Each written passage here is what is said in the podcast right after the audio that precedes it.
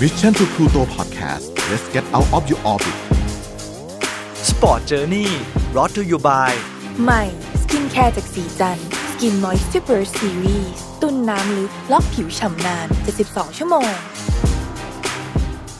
สวัสดีครับ คุณผู้ชมคุณผู้ฟังทุกคนนะครับ ขอต้อนรับเข้าสู่รายการ Sport Journey Dark Stadium กับผมโจวี่ชัยยุทธนะครับ ทาง Mission To Pluto Podcast อย่างที่บอกไปว่า Dark Stadium เราจะพยายามหานะครับ หยิบยกเรื่องราวของวงการกีฬาที่ลึกลับซับซ้อนและเชื่อว่า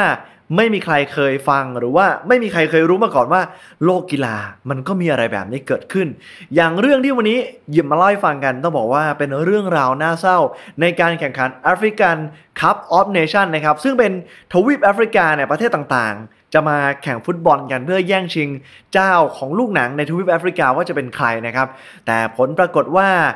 วันที่มันเกิดเหตุที่วันนี้ผมได้นำมาเล่าเนี่ย มันเป็นการแข่งขันระหว่างประเทศเจ้าภาพนะครับ นั่นก็คือแคมารูนพบกับคอมโลสนะครับ มีผู้คนจำนวนมากพยายามจะเข้าไปชมในสนามให้ได้ แต่เกิดการเบียดเสียดเกิดขึ้น แล้วก็มีการทับกันมีการเหยียบกันจนสุดท้าย มีผู้เสียชีวิตจากเหตุการณ์ในครั้งนี้มากถึง 8 คนด้วยกัน และมีคนที่บาดเจ็บสาหัส และต้องส่งตัวโรงพยาบาลเนี่ยมากถึง 38 คน ผมต้องบอกว่าเหตุการณ์พยายามเข้าสนามได้เหยียบกันตายในครั้งนี้ มันไม่ใช่เพิ่งเกิดขึ้นครั้งแรกบนโลกของเรานะครับ ถ้าใครที่เป็นแฟนฟุตบอลอยู่แล้ว และรู้จักทีมสโมสรลิเวอร์พูลเนี่ย จะเคยได้ยินเหตุการณ์ที่ชื่อว่าฮิลส์โบโรนะครับ และจะเห็นว่าด้านหลังคอปกครองของลิเวอร์พูลเนี่ยจะมีเลข 96 เกิดขึ้น นั่นก็คือจำนวนของผู้เสียชีวิตในเหตุการณ์ครั้งนั้น วันนี้ผมเลยตั้งใจว่าผมอยากจะหยิบยกเล่า 2 เหตุการณ์ ที่มันเกิดขึ้นจากการเหยียบกันตาย ที่พยายามจะเข้าไปในสนาม ว่าเหตุการณ์เนี่ยมันเกิดอะไรขึ้นข้อผิดพลาดอะไรที่ทำให้ผู้คนเสียชีวิต และมันน่าเศร้าขนาดไหน ถ้าพร้อมแล้วไปฟังกันเลยครับ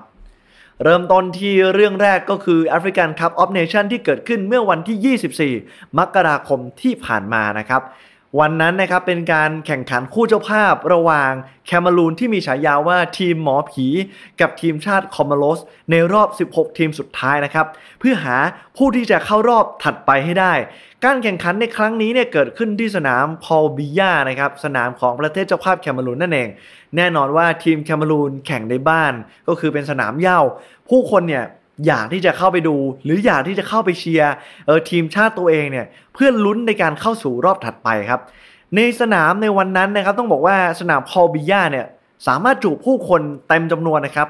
60,000 ที่นั่ง แต่เนื่องจากสถานการณ์โควิด การแพร่ระบาดนะครับทำให้มีการจำกัดจำนวนการเข้าชมนะครับเหลือเพียงแค่ 48,000 ที่นั่งเท่านั้น แต่ถ้าว่า มีรายงานมาครับว่าเกมดังกล่าวเนี่ยมีคนอยากที่จะเข้าไปชม ไม่ว่าจะเป็นแฟนบอลเจ้าภาพ หรือว่าทีมเยือนที่มานะครับคอมาโรสเนี่ยมีผู้คนพยายามจะเข้าไปมากกว่า 50,000 คน ซึ่งนั่นหมายความว่ามันล้นความจุของสนาม และที่แย่ไปกว่านั้นครับก่อนเออเกมจะเริ่มต้นขึ้นเนี่ยพวกเขาเนี่ยพยายามจะเบียดเสียดแย่งชิงกันเข้าไปครับ มีการผลักมีการล้มลงครับ จนคนที่ล้มลงไปเนี่ยไม่สามารถ พยุงตัวเองขึ้นมาได้ เพราะว่าพอล้มลงไป มันจะมีคนอื่นๆ ที่ตามมาอยู่ข้างหลังเนี่ยเหยียบและเบียดข้ามคนเหล่านั้นเนี่ย ที่จะเข้าไปในสนามทำให้คนที่ถูกเหยียบอยู่ที่พื้นเนี่ยเหมือนหายใจไม่ออกขาดอากาศหายใจ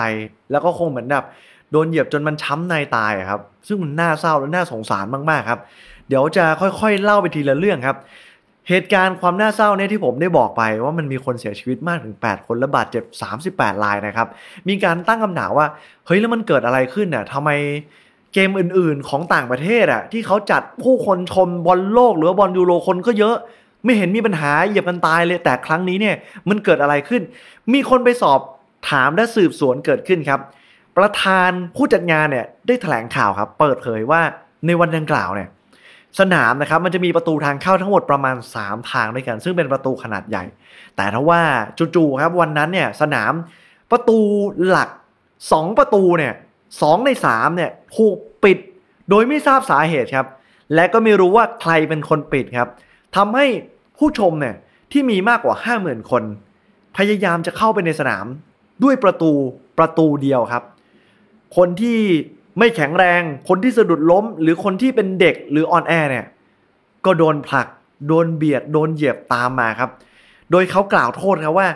คนที่ปิดประตูในวันนั้นเนี่ยยังไม่รู้นะว่าเป็นใคร แต่ต้องหาตัว และนำมาลงโทษให้จงได้ เพราะเขาเชื่อว่า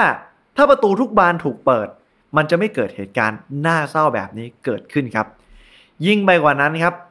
หลายคนบอกว่า สนามนั้นเนี่ยแม้ว่าจะมีความจุคนมากถึง 60,000 คน แต่พบว่ามีเจ้าหน้าที่รักษาความปลอดภัย หรือเจ้าหน้าที่ตำรวจในวันนั้น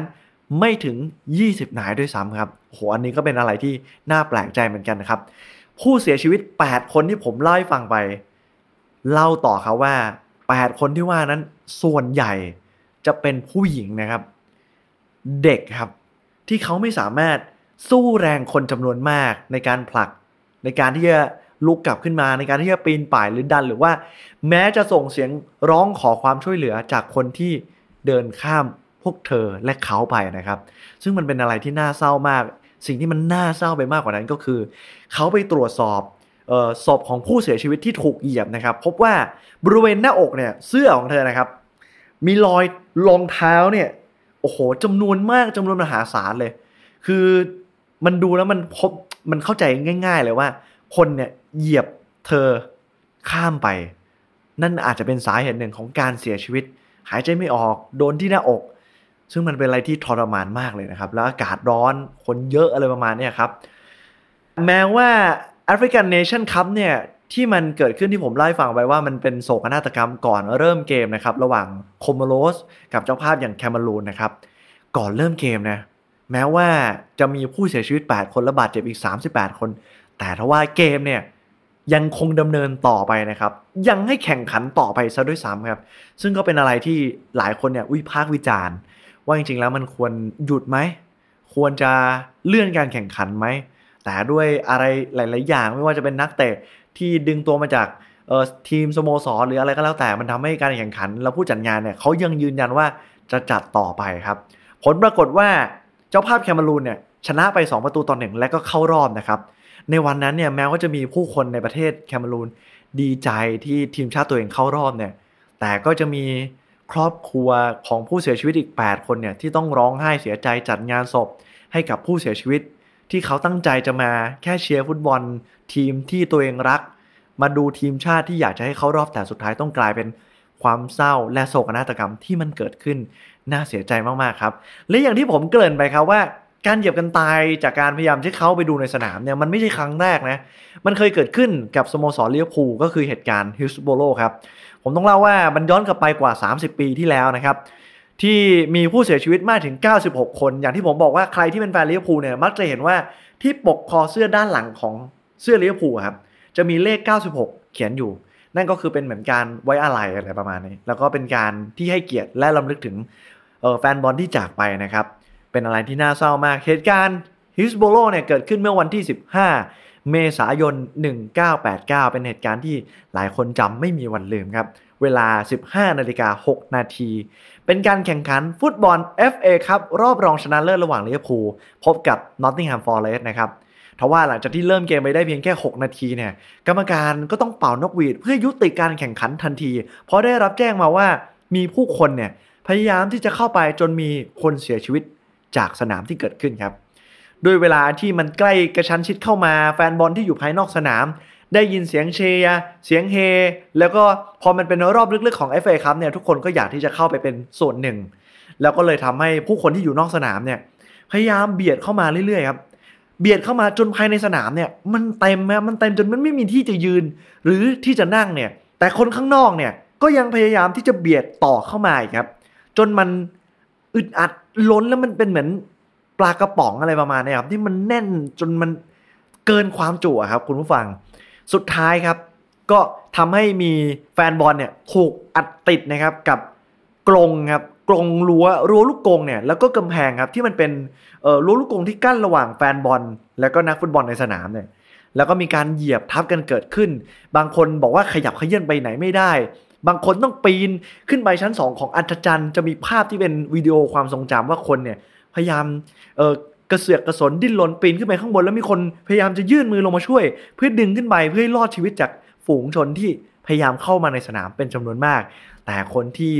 ไม่สามารถหนีรอดได้ เด็กผู้หญิงอย่างที่ผมเคยบอกนะครับว่า เขาอาจจะไม่มีแรงสู้ผู้ชายเนี่ยทำให้พวกเขาขาดอากาศหายใจ และมีผู้สังเวยชีวิตหรือว่าเสียชีวิตจากเหตุการณ์ในวันนั้นมากถึง 94 ราย แล้ววันถัดมาอีก 95 ราย จากนั้นอีก 4 ปีถัดมาจากคนที่เออได้รับบาดเจ็บสาหัส และอยู่ในอาการโคม่าเป็นเวลากว่า 4 ปี ก็ทนต่อไปไม่ไหว